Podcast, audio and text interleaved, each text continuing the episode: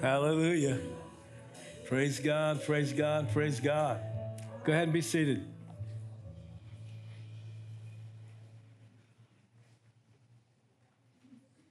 He's good. I said he's good. All the time. In the good times and the bad times, he's still good. Amen? Praise God. Let me share something with you that came out in the first service this morning. Um, many times people subconsciously, without even realizing it, doubt that statement that we're singing in this song that God is good. And the reason being is that most people measure their attitude or have formed their attitude about God based on their life experience, not based on the word. And so what ends up happening is because, well, let me ask you this question. How many of you have had some tough times in life? Just a few of us, huh? And, and how many times are we tempted to turn to God and say, well, you know, how, how did you let this happen? How, how, you know, where were you? Where have you been? You know, what are you doing? And, and what ends up happening is when we start blaming God for the things that man has done, your, your relationship with him is going to get, it's going to get weird because you're, you're, you're basing it on something that's not true. Here's, here's what I want to say. I addressed this issue in the first service. Many people have this habit of saying that God is in control. I'm not going to ask you to show your hands whether you believe that or not.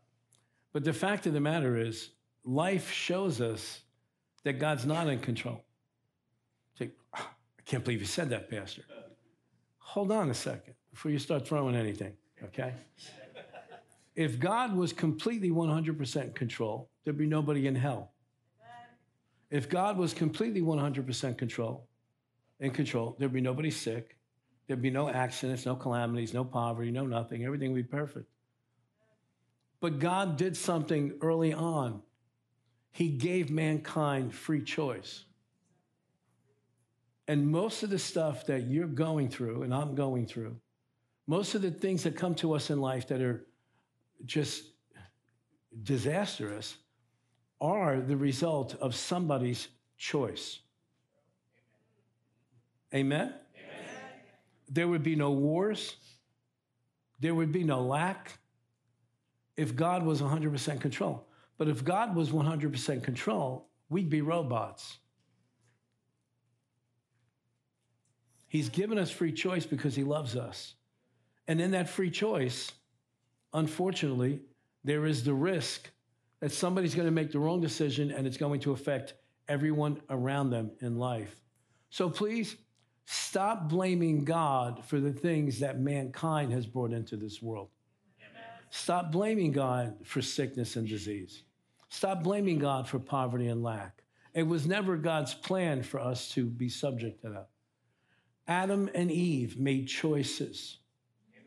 Those choices have affected all of mankind since that time. Okay? And I hope you get that straight now. Bottom line is this God is good. 100% of the times. God is good. Get that settled in your heart. Amen? Because sometimes we might be tempted to sing a song like this, just it's what everybody else is saying, so let's say the same thing, even though we don't believe it. No, believe it. It's the goodness of God that has caused you to be here today. You're sitting in this chair. Those of you that have placed your faith in the Lord Jesus Christ, God came up with that plan. God put the mechanism together that mankind could come to the point in their heart to make the come to the conclusion Jesus is the Savior. Jesus has died on the cross to pay for my sins. Therefore, I choose to receive Jesus Christ. You and I could not do that on our own. God put that mechanism in our heart. He created us that way to respond to Him by faith. Turn to somebody, say, by faith. Say, turn to somebody, say, it's all about faith. Faith. Amen? Amen? So we're starting this series off, um, Songs of Summer. And we chose this song, God, You're So Good, um, because I thought it was a good place to start out with in this message, in, the, in this series.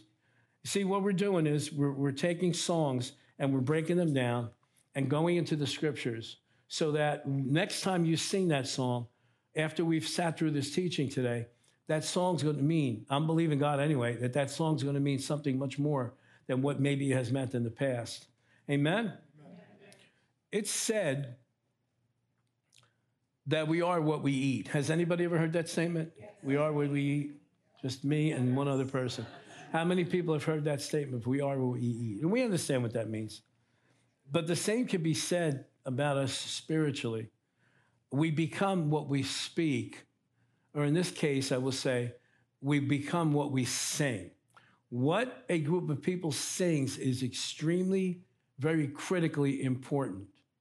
And that's why many times we just don't throw songs up there. We make sure that the songs are lining up spiritually and uh, biblically correct and biblically accurate.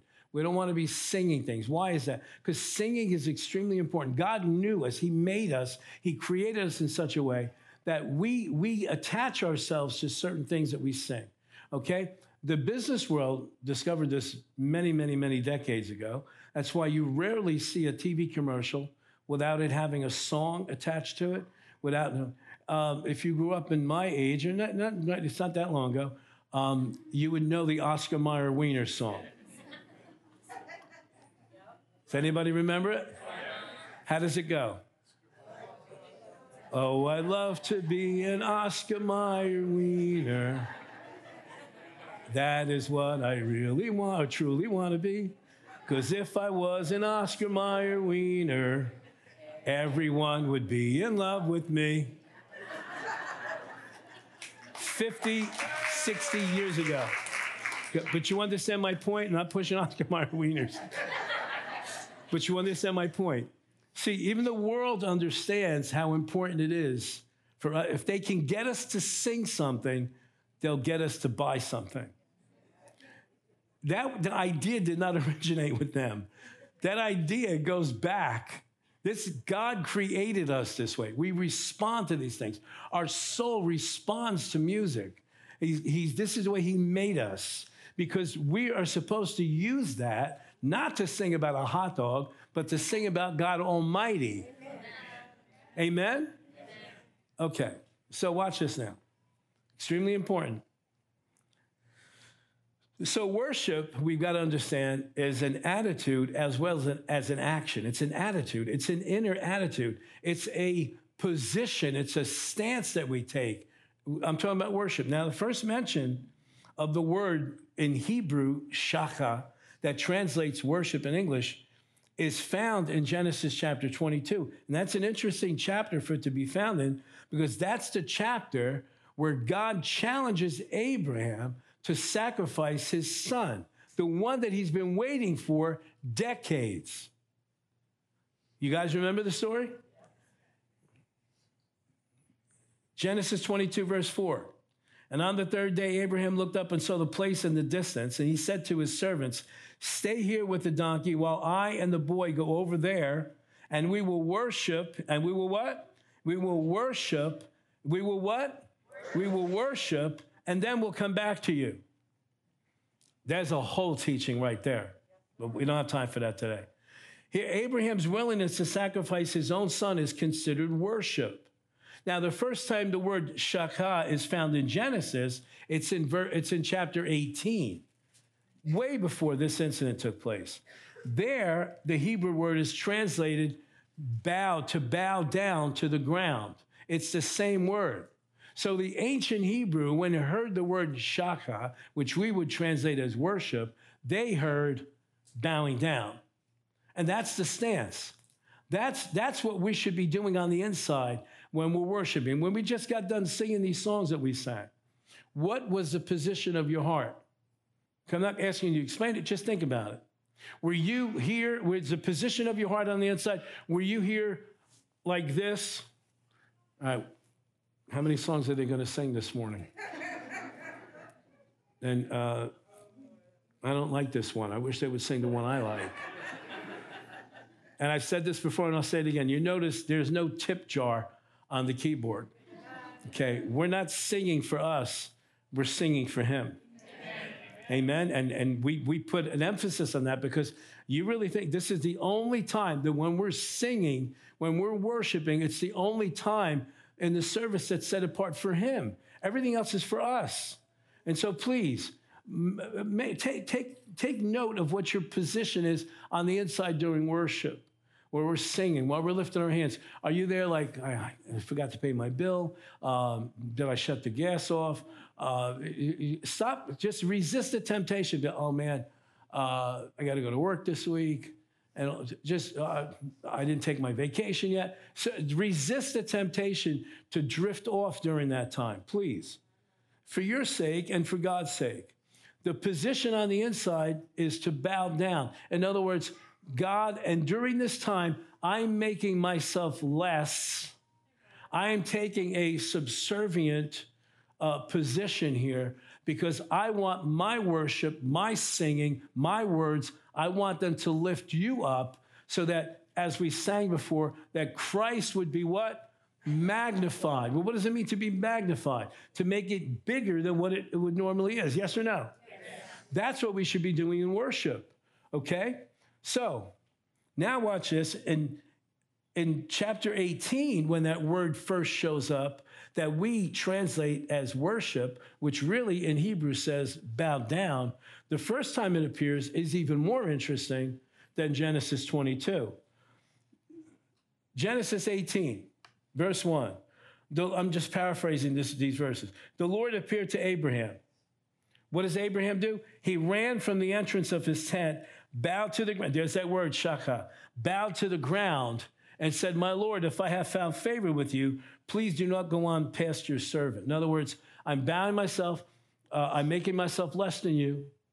Please come and take, take come and make yourself available to my hospitality. In other words, honor me with your hospitality. I'm honoring you with my hospitality.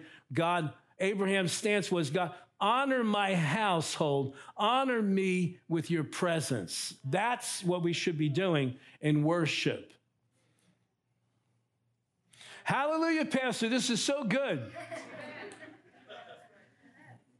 If you're not taking the stance of God, I'm not just here to sing a song. God, I'm not just here to hear a song.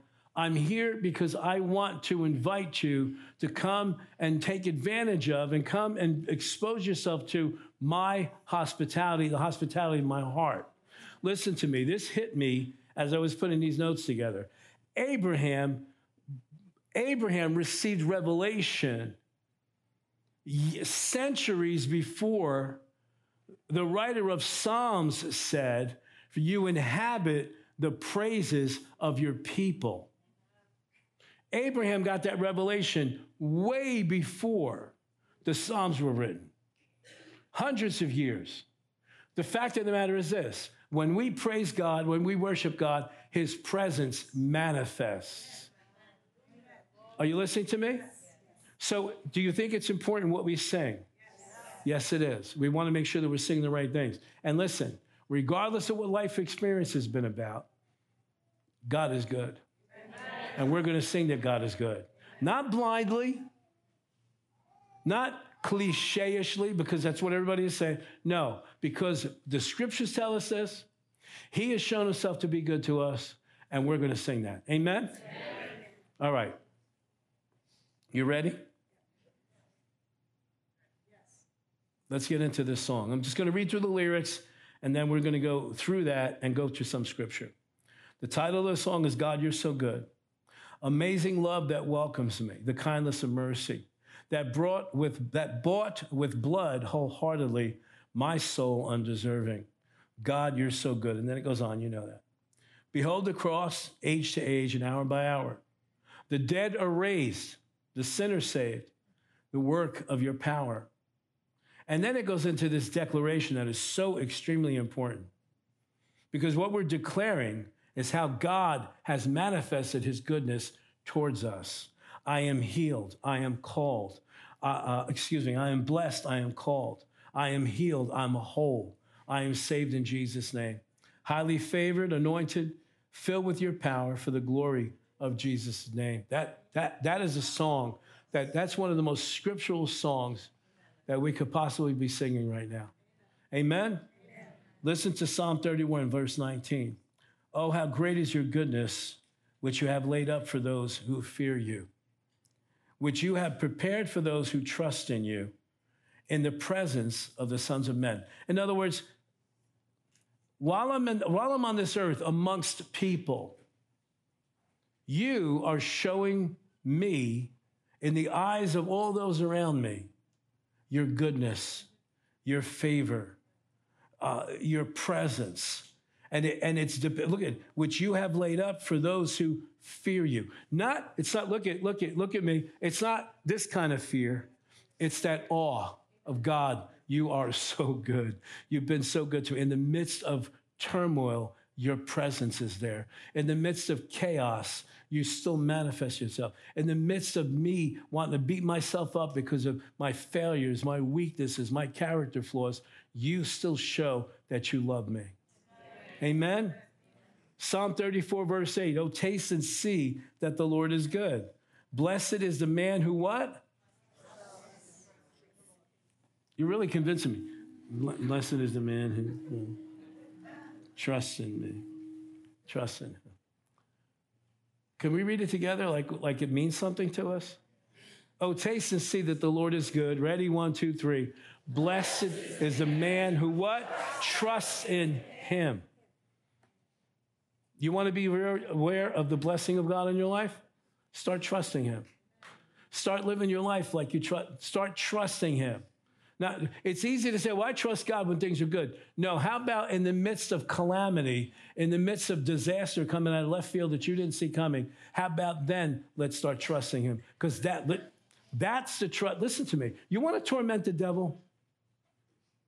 Who wants? Who would love to torment? Because he sure does enough tormenting of us. Who would love to torment the devil? You want to torment the devil? I'll show you how to do it. In the worst time of your life, lift your hands up and start praising God when everything has fallen apart and it feels like the ground underneath you has disappeared, trust God. It drives the devil crazy. He doesn't know what to do with the person that will worship God in the midst of turmoil. He doesn't know, he doesn't know what to do with the individual that though everything is stripped from them, they will still trust God. That'll drive him crazy. Hallelujah. I got myself excited. Psalm 107, verse 1 Oh, give thanks to the Lord, for he is good, for his steadfast love endures forever. Amen. So the, the lyrics of this song just they just they're just full of, of the uh, of the goodness of God and the effect of his goodness has on our lives. His amazing love that welcomes me, the kindness of mercy that bought with blood wholeheartedly my soul undeserving. I don't know if I don't know if we understand that. We did not deserve the goodness of God. I don't know about you, Pastor. I'm a pretty good person. We're so happy for you. now, when you come out of that delusion, you start understanding the realities of how we relate to God. You and I do not deserve his blessing. You and I, there's nothing that you and I can do that would earn the suffering that Jesus endured at the cross. It is an absolute, total manifestation of his goodness. It's his love, it's his grace toward us. And we better not, ever, thank you. And we better not ever, ever treat that lightly or treat it flippantly. It is the goodness of God that has brought us into this relationship with himself. Amen? Amen. 1 John chapter 4, verse 9. This is how God showed his love among us. He sent his one and only Son into the world that we might live through him. How are we going to live? Through, through him. Stop trying to live independent from him. Live through him. Let him live through you. And that ties back to trust. If you're going to trust him, then he'll be able to live through you. If you're not going to trust him, you're going to try to live on your own, he'll let you live on your own. How many of you found that out in life? God will let you drift away and live on your own if you really want to. How many of you like that? Mm-mm. You got to be crazy. Verse 10 This is love, not that we love God, but that He loved us and sent His Son as an atoning. Say that word, please.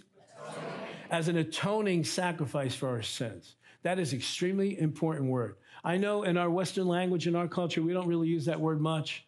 You know, it's related to the word atonement, okay? But atoning, an atoning sacrifice, listen to me closely, please. An atoning sacrifice, the best way for me to define that and to describe that to you is it is a sacrifice that clears everything that is blocking you and God. Best way I can explain it. And as I, as I painted this picture for the first service this morning, when I hear that, when I, having understood what atoning sacrifice means, here's the best picture that I can give you. Maybe you'll, you'll see it a little clearer. When I study this and I think about this word atoning sacrifice, because their sacrifices, like every culture has sacrifices for idols.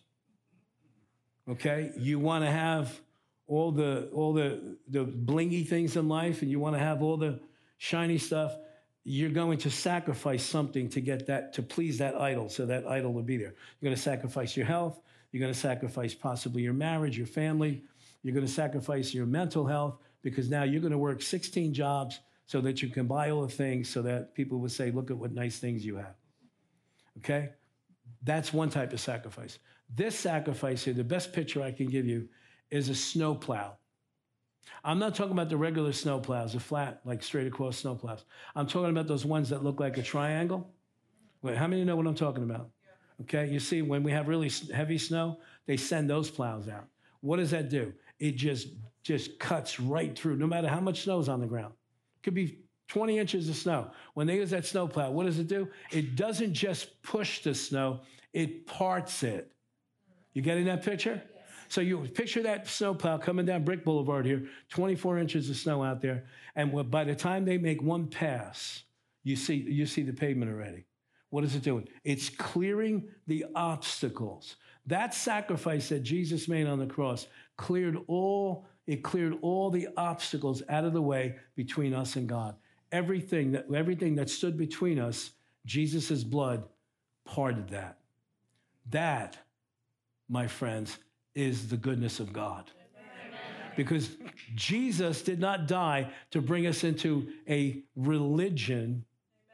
See, because a religion will say, okay, well, if you do this, that, and this, if you dress this way, if you eat this, don't eat that, then maybe you'll start progressing on your way to God. No, Jesus comes in and goes, it's not about what you're doing, it's about what I'm doing. Get behind me, because here we go and he, his blood, oh my God, are you getting this? His blood has cleared the way. We instantaneously go from sinner to saved, not progressively. Are you listening to me? Re- I hope you're getting this. Religion gives you a progression. Say this prayer. Do this. Light this candle. Don't anybody get offended at me. Light this candle. Spin this bead. Okay? Uh, don't eat this at this time of the year. Don't eat that on a certain day. So then you'll start to feel closer to God. No, no. Jesus goes, Get on my back. We're going. One, two, three. Bam. Parts the way. That is the goodness of God.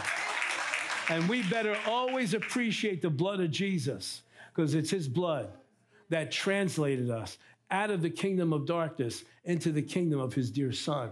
You listening to me? The goodness of God. Praise God. Romans chapter 5, verse 6. You see, just at the right time, while we were still powerless, Christ died for the ungodly. Thank God he died for the ungodly. Because you and I were ungodly. You know, you know, can we tell the truth? Sometimes you and I still act ungodly. And he died for us. Very rarely will anyone die for a righteous person, though for a good person, someone might possibly dare to die. Verse 8, here it is, the goodness of God. But God demonstrates his own love for us in this while we were still sinners, Christ died for us. And not one of us has been deserving of that amazing love. But thank God for his mercy. Thank God that he is good. So the song continues Behold the cross, age to age and hour by hour. The dead are raised. I like that part. The sinner saved. The work of your power.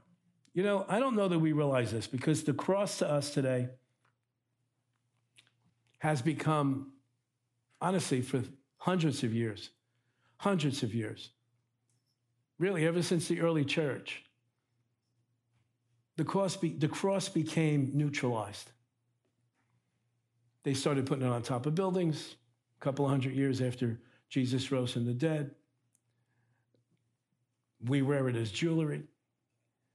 We put it in our houses. We make decorative things out of it.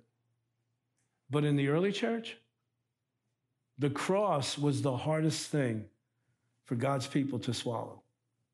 The cross. First century church, it was it represented the most vile, disgusting form of punishment. It was reserved for the very worst of criminals. In fact, in Roman society, the, the, the cross was so um, despised and it was so offensive that you would be considered completely inappropriate if you brought it up in public. If you were at somebody's house and you started talking about this form of execution, you would be considered ignorant. Worse than that, you would be considered the worst degenerate for bringing up that topic. That's how disgusting it was considered for someone to be executed that way. Yet, that's the very instrument that God chose to release his power into the lives of believers. 1 Corinthians first, uh, chapter 1, verse 18. For the message of the cross is foolishness to those who are perishing, but to us who are being saved, it is the power of God. Verse 23. But we preach Christ crucified to the Jews a stumbling block because they could not imagine how would God allow this Messiah to die this kind of a death. And so it repulsed them. It caused them to back off. They said it's impossible. God would never allow his, his Messiah to suffer that kind of death. So to the Jews, it's a stumbling block. And to the Greeks, in other words, to the non Jews, it was foolishness. Yeah, because they considered it such a vile thing. How could a God be love and still subject this person to that kind of execution? Because they didn't understand. But to those who are called, verse 24, both Jews and Greeks, Christ, the power of God and the wisdom of God. Thank God that Jesus did not shy away from the cross. Thank God. It's the complete goodness of God towards us that God allowed his only son to suffer that way on the cross for your sake and for my sake. So now the song takes a turn. And it begins to declare the result of God's amazing love that's been made available to us as a sacrifice. I am blessed.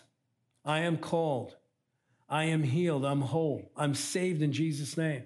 Highly favored, anointed, filled with your power for the glory of Jesus' name. So, the result of this extravagant outpouring of love is the complete reversal of the curse that came upon mankind in the fall. You realize that?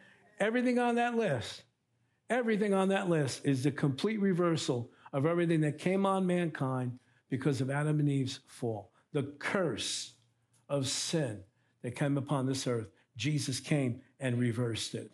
Amen? Amen. Sickness, death, abandonment, insecurity, lack of self worth, all canceled because of the goodness of God. And He would not allow us to remain separated from Him without any remedy.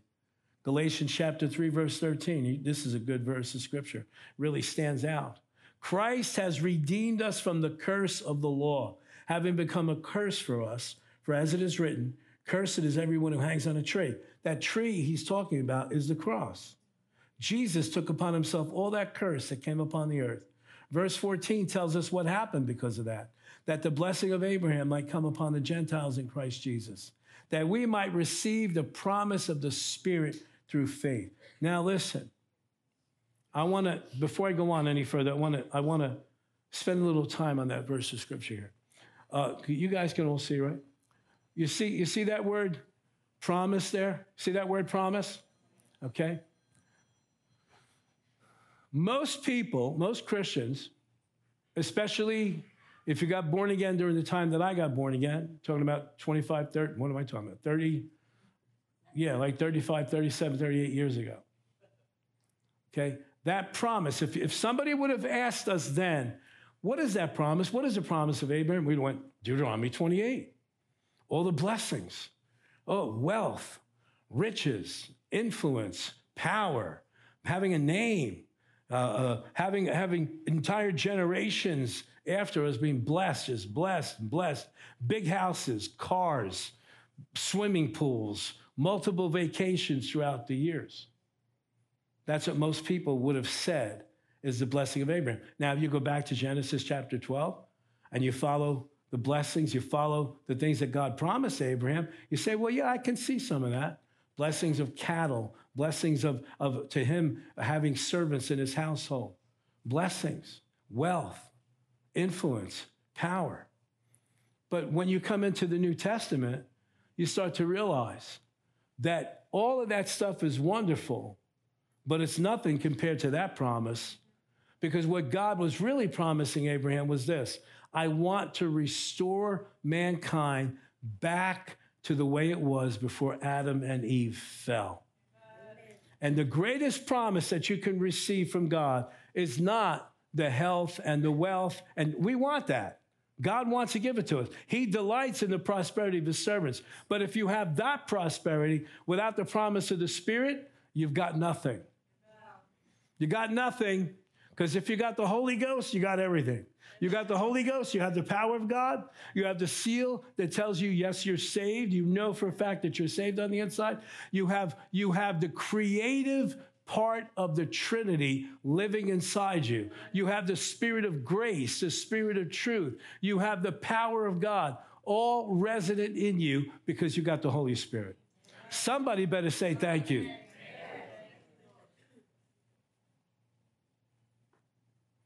Now, we can't get to that part of the song and neglect reminding ourselves how important it is for us to declare the truth over ourselves. Words are powerful. You are who you are today, good, bad, indifferent, because of words that either somebody spoke over you or words that you spoke about yourself. Guaranteed. Listen to what it says in Proverbs. Proverbs 18 With the fruit of a man's mouth, his speech, his stomach will be satisfied. He will be satisfied with the product of his lips. What is the product of your lips? Words. Verse 21 Death and life are in the power of the tongue, and those who love it will eat of its fruit. In other words, which one do you love? Do you love death? That's what you're going to eat because he keeps speaking death. Do you love life? That's what you're going to eat if you speak life. And I say, well, Pastor, how do I know what to speak? Speak what God says about you. But, Pastor, that's not what I'm experiencing right now. I understand that. But the only way you're going to change that is not to keep acknowledging what is, you're going to have to acknowledge what is supposed to be. Do you remember the most famous prayer in Scripture? Our Father, who art in. How many of you sat in church and heard that over and over again? Come on, come on. I heard it over and over again, heard it over and over, and it didn't mean anything to you. But listen, our Father who art in heaven, hallowed be thy name. Thy kingdom come, thy will be done as it is. You, do you hear what you just said? On earth as it is where? No, most of us are speaking on earth as it is on earth. If you're going to keep acknowledging what's on earth, you're never going to get what's, what's stored up in heaven. Jesus taught the disciples to pray. You pray for what reason? That whatever situation is on earth gets changed and becomes like what? Heaven. So you're going to change a situation not by keep saying, uh, I'm broke. I'm always broke. Can you understand why I'm broke? My mother was broke. My father was broke. My grandparents were broke. I'm broke. Everybody I know, everybody in my family's broke. My family is broke. Guess what you're going to be? Now, but Pastor, it's the truth. My, nobody in my family's ever made it. We've always struggled. Okay, so how's it going to change? By you keep saying, I'm broke? Or we've had financial difficulties up until this point. But God said He's going to supply all of my needs according to His riches and glory through Christ Jesus. Yes or no? Yeah, the fact right now you may be, uh, I, I don't like to say broke, I call it in between prosperities. So, how are you going to bring God's will into that situation? You're going to keep saying, I don't know how I'm going to pay my bills this week. Uh, I, I, guess I'm going to lose my car. I guess I'm going to lose my house. I guess it, it's just, no, no, no. What do you do? You start saying, yes, that's, that's what we're facing right now. However, my God is a good God, and He has promised blessing, He has promised provision. In fact, He said He delights, He gets happy when He sees His servants prospering. You listening to me? You could say something like David said. David said, I've been young and now I'm old, and I, but I've never seen the righteous forsaken or their children or seed begging for bread. Yet some people keep going, I don't know how I'm going to feed my kids. I don't know. I guess there's no cereal in the house. There's no milk in the house. I don't know. Milk's up to $5 a gallon. Don't know how I'm going to do it. Box of cereal, six bucks. Don't know how I'm going to do it.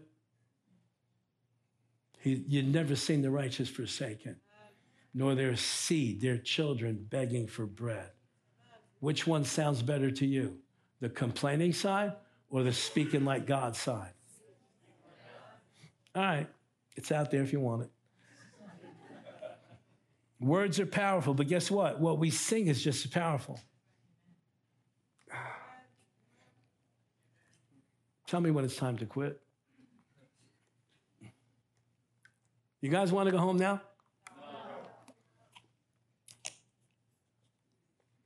Words are powerful. You don't believe me? How many of you grew up in a house where you were told you're no good? You're dumb. You're never going to amount to anything. You're going to be digging ditches like everybody else in the family. How, how many? Come on, let me see your hands. How many? How many? To, how many teachers? How many of you had teachers who told your parents the kid is just too dumb? They won't learn anything. Did that have an effect on your life? Words are powerful. Words are powerful. They form things within us. And some of us carry those things for the rest of our lives. Start saying what God says, because God has never said in His Word, You're no good. You're never going to amount to anything. You're never going to accomplish anything. You're just like so and so, and you fill in the blanks. And it's usually always a person that never really accomplished too much. All right, Pastor, shut up. You're hitting too many nerves here this morning. Words are important. We change things with words. Mark chapter 11, Jesus said, We shall have whatsoever we say. Oh, Pastor, that stuff doesn't work. You have whatever you say. You said it doesn't work. Guess what? It works. Because you're not getting, I don't get any results when I put, you shall have whatsoever you say. You said you don't get any results guess what? You're not getting any results. It works. You're having what you say. I'll say it again until somebody catches on. You said, oh, Pastor, this stuff doesn't work. I never get any results with that kind of stuff. You just proved that it works because you're getting what you said. You keep saying it doesn't work. You have whatsoever you say. It works. It works both ways. See, that's the thing we don't like. It works both ways. It works when we speak negative, but guess what? Thank God it works when we speak.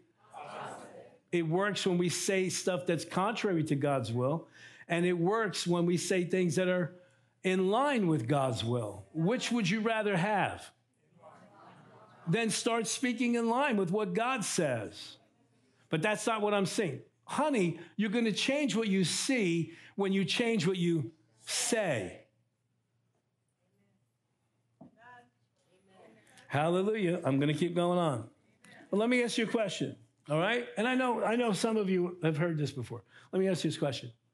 How many of you can say beyond the shadow of a doubt right now you're born again? Let me see your hand.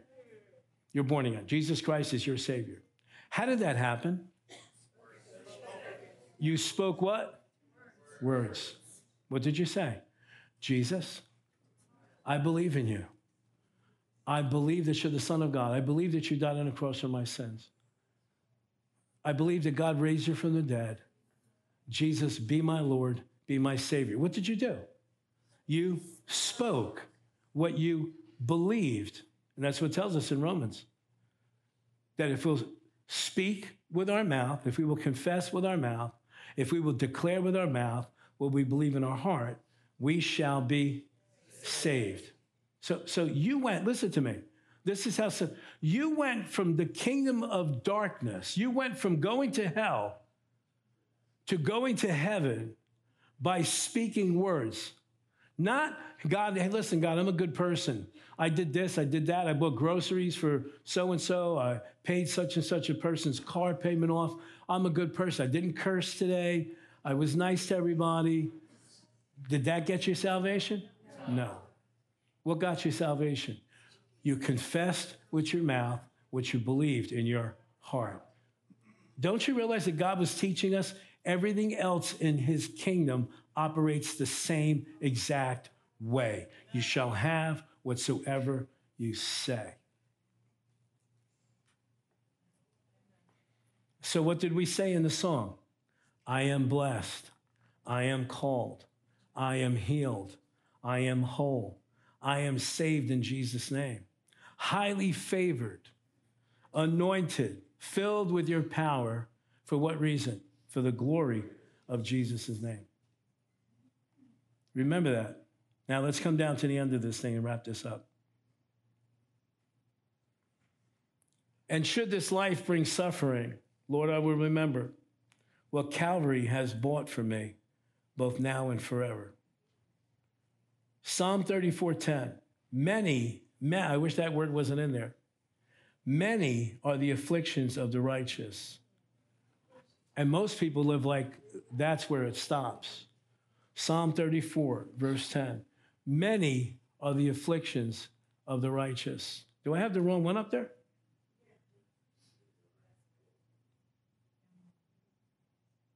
But whatever. Somewhere in Psalms it says, Many are the afflictions of the righteous, and most people stop right there. Most people stop right there. But the scripture goes on. But the Lord delivers him out of them all. I'll say it again. Many are the afflictions, and this is what we like to put the emphasis on. Many are the afflictions of the righteous. Oh, Pastor, you don't know what I'm going through.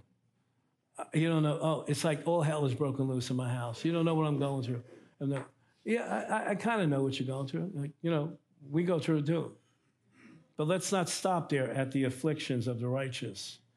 But the Lord delivers him out of them all. The Lord delivers them out of them all. John 16, 33, I have told you these things so that in me you may have peace. In the world you'll have trouble, but take heart, I have overcome the world, and we're in him. So if he's overcome the world, then we've overcome the world. Amen? Amen? Now, let me wrap this up. I know a lot of people have trouble with social media, especially in the church. People, yeah, shouldn't be. No, social media is, is, a, is a tool. It's equipment that's been placed in our hands. You can either, it's like money. You can use it for good or you can use it for evil. What you do with it is going to determine.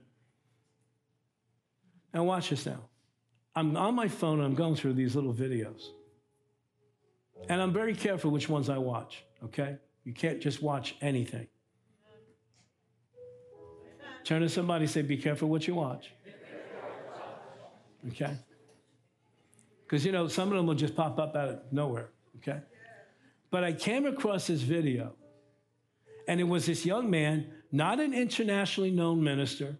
I don't even know if, if the guy's in full time ministry, a Christian, young man. And he intrigued me with this first statement he read one verse of scripture. I'm going to read that to you. John chapter 9, I wrote this, contains a picture of the goodness of God that will melt your heart if you let it. John chapter 9, verse 1. Could you put that up there?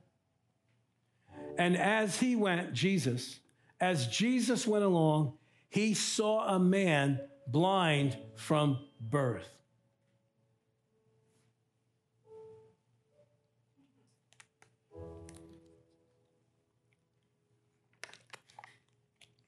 As he went along, he, Jesus, saw a man blind from birth. And I did what you're doing now. I was waiting for the rest because I know the story. I'm waiting for the rest of the story, but the rest of the story didn't come. The impact is in that statement.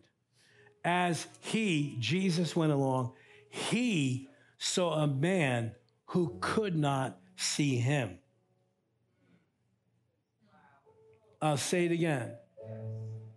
Jesus stopped in his tracks because he saw a man who could not see him.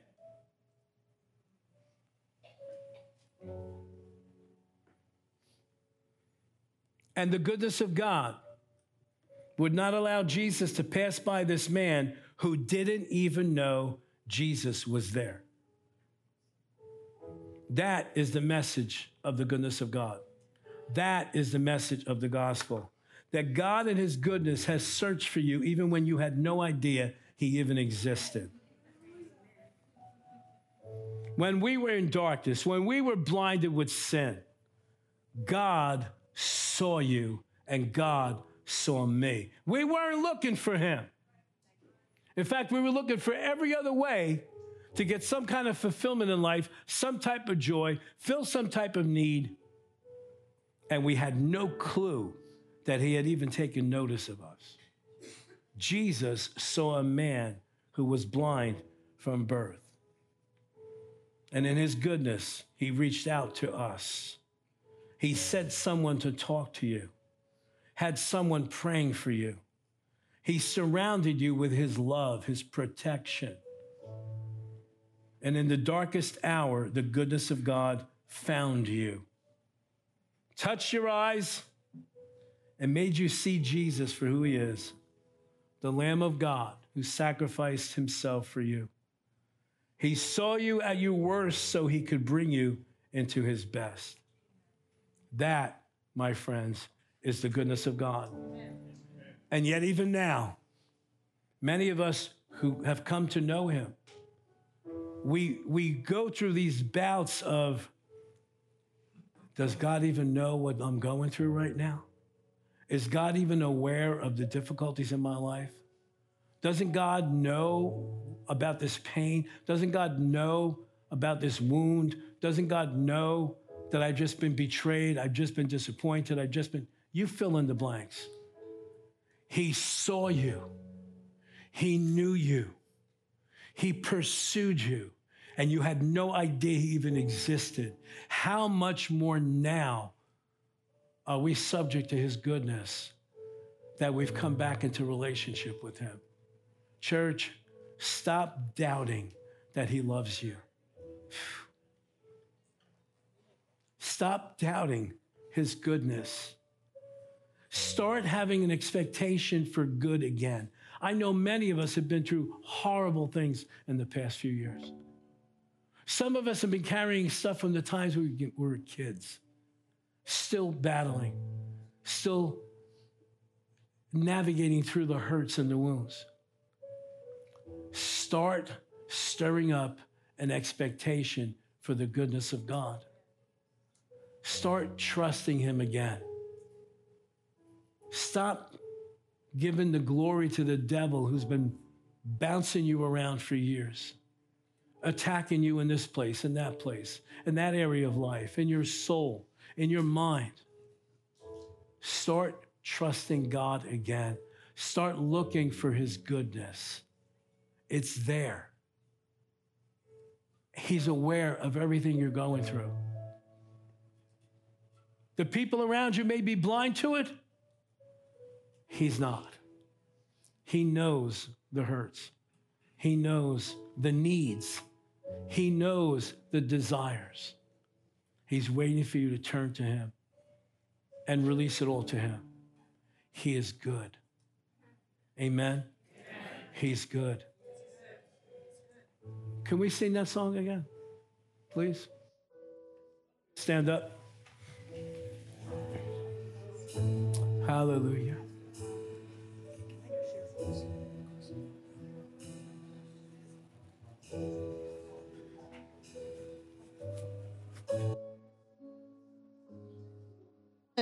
Share a quick story, and I believe it would be for someone. Um, when Pastor was sharing that scripture on how God, Jesus saw this man, and he didn't even see Jesus, he wasn't even aware of Jesus at that moment. I was reminded of a story that a woman told, and some of you may be in that place. You may feel like God is forgotten, or I'm in a moment of, um, you can get afraid sometimes when you feel alone or he's forgotten or uh, like god where are you? Like pastor was saying and this woman had shared a story that i never forgot this story. It impacted me so much.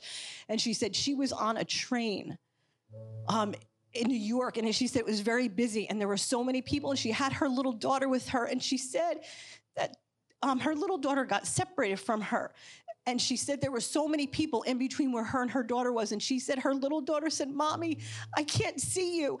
And her mother's like, That's okay, honey. I've had my eyes on you this whole time. And she said, when they were in the bus or the, the wherever they were, she said that little girl was so fearful because she thought that her mom had abandoned her because of all the people. And she couldn't see her mom. But she said the whole time, she said, I had my eyes on her. And she said, I said, That's okay, honey. I have my eyes on you. So wherever you are right now, wherever you're in, He has you in His sight. Even though you may not feel Him, uh, you can't really grab a hold of Him or whatever it is, He has you in His sight. And I want you to just hold on to that picture. Wherever you are, that he, he's saying, You may not be able to see me, you may not be able to feel me because of all of these things in between us, but I have not I have not gotten my eyes off of you. So I just wanted to encourage you as we finish out singing the song to keep that picture because it just resonated with me so much with what Pastor was saying. It was brought back to my remembrance as we finish singing out this song. Thank you for your goodness, Father. Thank you for your faithfulness, Lord. Thank you that your eye is upon us, Father. And no matter what we're going through in life, Father, no matter how dark, no matter how confusing, no matter how chaotic, you've never taken your eye off of us. You know exactly where we are, you know exactly what we're facing. And for that, we lift our hands up to you right now and just say thank you. Thank you, thank you, thank you for your goodness, Father. Lord, I pray that we carry this with us as we leave this place today. Father, You've impacted our hearts with your goodness. And we'll bless you all the days of our lives. Thank you, Lord. Holy Spirit, I pray that you would continue to reveal the goodness of God to us, all from this point into our future, Father. No matter what we face, that you'll bring to our remembrance a scripture, this song, that we would declare that we're blessed that we're called, that we're healed, that we're whole, that we're saved. Father, no matter what we feel like, we will declare the truth in Jesus' name. Amen. Amen. God bless you. I pray that this has been a blessing to you. Carry that goodness with you. Carry the awareness of His goodness with you into your lives. Amen. God bless you. Enjoy the rest of the weekend.